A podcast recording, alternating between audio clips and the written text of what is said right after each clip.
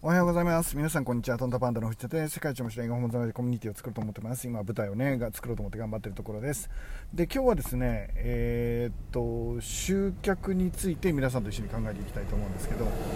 えー、っと、僕はそうですね、えっと、人前で話すようになってからもう20年ぐらい、30ぐらいの時だから、もう20、四半世紀ぐらい、えっと、人前で話す機会をもらっているんですけど、幸せ25年ぐらいですかね。だからこうキャリア的には長いかなと思ってます、まあ、特にですね人前で話すっていうことをなりわいに、えー、知ったっていう意識はないんですが結果的に年間まあ200回以上ですね人前で話す機会を持ってきたっていう感じです。で、えーと、なので、えーと、人前にポンと出されてもあの今となってはそれなりに慣れてるかなって思ってます。おそらくそうですね。3000回ぐらい人前で話した機会があるんじゃないでしょうか、まあ、多いところだとね数千人のところから少ないところだと本当に2人とか3人とか、まあ、そういうのもいくらでもあるんですけど、まあ、そういう、えーと、経験をしている時にね例えば500の箱1000の箱、まあ、これはですねコロナの前だと毎月のように集めてたんですね。でそれを僕はですねえっ、とまあ、技術として学んだっていうことなんですが、まあ、それどうやってやってるかっていうことなんですけどね。もうでいっぱい技術があるんですけど企画をする段階でたくさん来る企画かどうかっていうのは結構考えていて、まあ、そんなにずれなくこれだけ何千回もやってるとね。前で話すっていうこともやってるけど、えーと、同じぐらいの数自分で企画もしているので、えーとまあ、いわゆるイベント的なものの企画をしてきてあのそれこそ、えーと、毎月のように1000人くらい人を集めてあの企画をしてたんですね。でこれはですねでも、えーと、僕の実力とか僕が面白いからっていうよりは、えーと、長い蓄積の中でコミュニティをしっかり作ったっていうのがでかかったと思うんですね、えー、これだけの人を集められるのはそのコミュニティがあったからなんですね、えー、とそこに情報発信をすると、まあ、来てくれる人たちがたくさんいたっていうのが一番でかかったんじゃないかなって思っています。えーと、これが、えーと、何よりもね僕にとっては大きなことだったんじゃないかなって思う思うんですよね。で実際はですねうんと宣伝広告とかを大量にしながら人を集めたっていう経験がそれほどないんですね。実は今、えー、とそれが僕には打撃を受けてます。あのえー、コロナでですね1回その僕のコミュニティの中の人があの僕の企画から離れてしまったんですね。これを呼び戻すのがですねすごい難しいなっていうのを今は勉強させてもらっています、えー、そんな甘いもんじゃないなっていう。えーと、1回離れてしまったお客さんを集めていくのって結構大変だなっていうふうに思ってて今はそのチャレンジなのでその回答はありません。で今日はですね、えーと、その中で、うんえちゃんとコミュニティを作っていくっていうことをまずやっていただきながら、えー、集まりやすい企画ってどんな企画なんだろうなっていうのをですね、えーと、皆さんと一緒に考えていきたいと思っていますねでえっ、ー、といろいろあるんですが、まあ、今日はちょっと2つ紹介しようかなと思っていて1つはですねえっ、ー、と来たら学べることを具体的に、えーと、提示すると結構人集まるなっていうことですね。まあ、えーと、キャッチーっていう感じにしてあげるとちょっと集まりやすいで集まりやすいっていうのは人を集めるっていうのが目的にしてしまうとちょっと力技っぽく相手も伝わるので、まあ、目的としてはですね何を目的にしていくかもちろんたくさん集まってくれたら嬉しいわけなんですけど、えっと、それ以上に考えなきゃいけないのは来る人がですねどうワクワクして来てくれるかっていうのを想像していくっていうのがすごい重要かなって思ってるんですね。えっとあちょっと早くその時間にならないかなとかでそのためにはですね頼むから来てよっていうのはもう最終手段ですね。えっと僕がやってるので僕が出るので、えーと、あの来てくださいっていうのは、まあ、ちょっと最終手段ですよね。ワクワクしないですよね。付き合いで行ってるっていう感じになるので。でそうするとワクワクして来てもらうためにはその人がですね必要なものとかちょっと気になるものとか、えー、設計していくですね。あの答えを知りたくなるっていう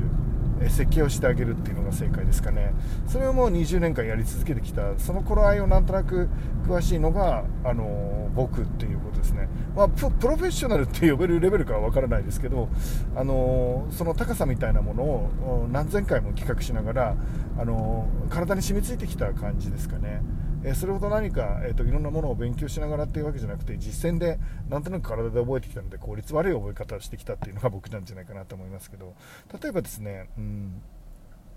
うんあ例えば今日今からですね僕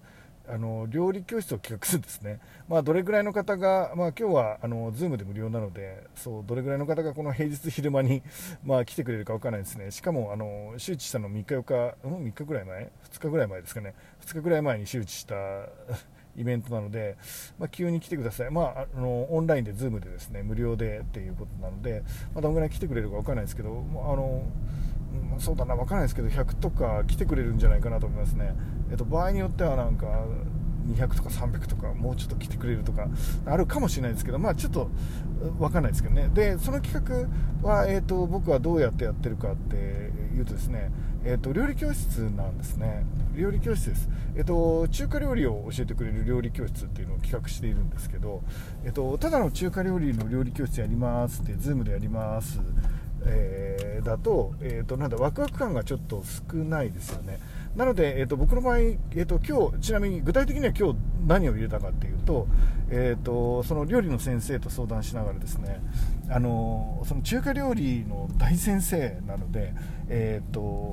中華料理のコツを3つぐらいにまとめてもらうことできますかって頼んだんですね。であ全然いいですよって言ってなので今日はですね、えー、と副題を入れてあるんですね、えー、中華料理教室、えー、となんだかねプロ並みに美味しく作る、えー、3つのコツみたいな副題をつけています。で3つのコツっていうのを書かれるとどうですか？何の3つなんだろうって思いますよね。で人によっては12個想像したりしますよね。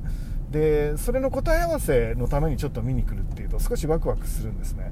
でなんだろうな、えー、序波球っていうんですかね、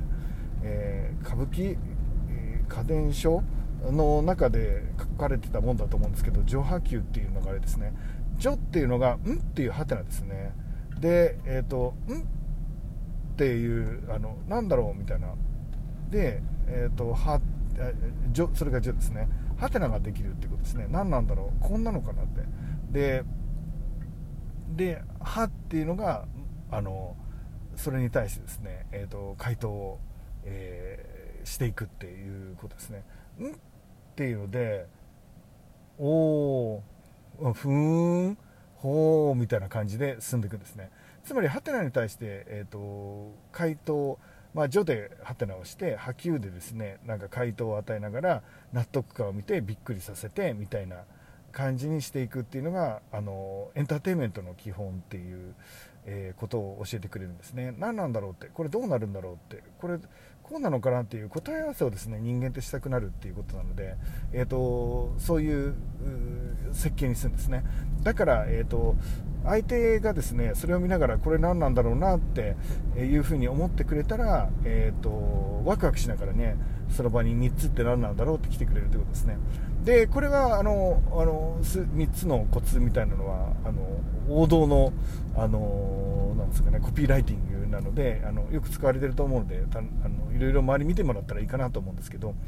でそれ以外にもねいろいろあるので皆さん試してみてもらえばいい、えーと、要はハテナを最初に作ってあげてでなるほどっていうふうにその現場でですね思ってもらうとエンターテインメントで面白い。で実際にはですね 始まってからも同じようなことをしていると思いますね。例えばちょっとあのこれは集客からちょっとずれますけど講演会なんかで来てくれる人たちのがいてね。でその講演してる人がまず最初に質問から入るケースって見たことないですか？皆さん何とかどう思いますかとかあ何でもいいですけど。なぜ、えっとえー、電信柱って、えー、コンクリートだかしてますかとか。なぜ昔の電黒電話ってドラマでなんか昔のドラマって玄関に電話が置いてあったか知ってますかとか。なんかそういう質問から入ったりするじゃないですか。で、それがいわゆるハテナ作りですね。もうストレートに質問ですからハテナになるわけですね。で、これがエンターテインメント性を高めていくっていうのはもう江戸時代から、えーと、言われていることなんですね。で、えーと、それをですね、コピーライティングにも応用しているっていうことです。で今回の場合だったら3つのコツみたいな感じでちょっと、え、いわゆるキャッチということですかね、えー、というふうにしていくとなんかワクワクしながら来てくれるよね、えーと、俺がや俺出てるので来てくれませんかって。私出演してるので見に来てくださいってお願いしますっていうのは、えーと、もちろん、えーと最終的にはありなんですけどワクワクしてこないですよね。だからその辺のワクワク感を提供できるかっていうのが重要かなって思っています。で、えーと、あとはですねあもう1個のコツがあるんですけどちょっと,、あえーと、もう1個のコツがですね、えーと分散させないっていうテーマを、えー、テーマを分散させるとですね何の回だか分からなくなってくるんですね。今あと僕自身実はそれにチャレンジしてるんですけどいくつかのテーマを持ったイベントとかになってくるとですね、えー、分かりにくいんですよね。で昔、えーと、いろいろ一緒にあの企画させていただいた、まあ、僕の尊敬されてる経営者の方がいるんですけどその人がですねなんかいろんなイベントやって集客ができないと、えー、ちょっと、うん、客がくっついてるようなつまり人気のあるインフルエンサー的な人をえーと、出演者として増やしていくことによって、えー、参加者を増やそうっていうことをされることがあるんですよね。でこれがですね僕の経験上はですね案外難しいんですね。例えば、えーと、当時ですねあのセミナーとか勉強会の講師としてあの結構、集客のある人を3人集めた会があったんですね、えー、その1人が僕だったんですけど僕の単独のやつだとですねままあまああの数日前に案内しても100人とか120人とか平気で集まるようなイベント、まあ、参加費はそんな高くない1000円とか2000円とかのものだと思うんですけど100人とか200人とか平気で集まってたんですね。で、えーと、ある人その残りの2人もですねえーと、何百人とか場合によっては1000人とか1人だと集められる人なんですね。でその日ですねその3人でジョイントでやるって いうことでやったんですけどこれ面白かったですね。3人でやった時の、えーと、参加者確かに2人2人それぞれ別々でやってると100人集まるのに3人一緒にやると2人っていうのがあったんですね。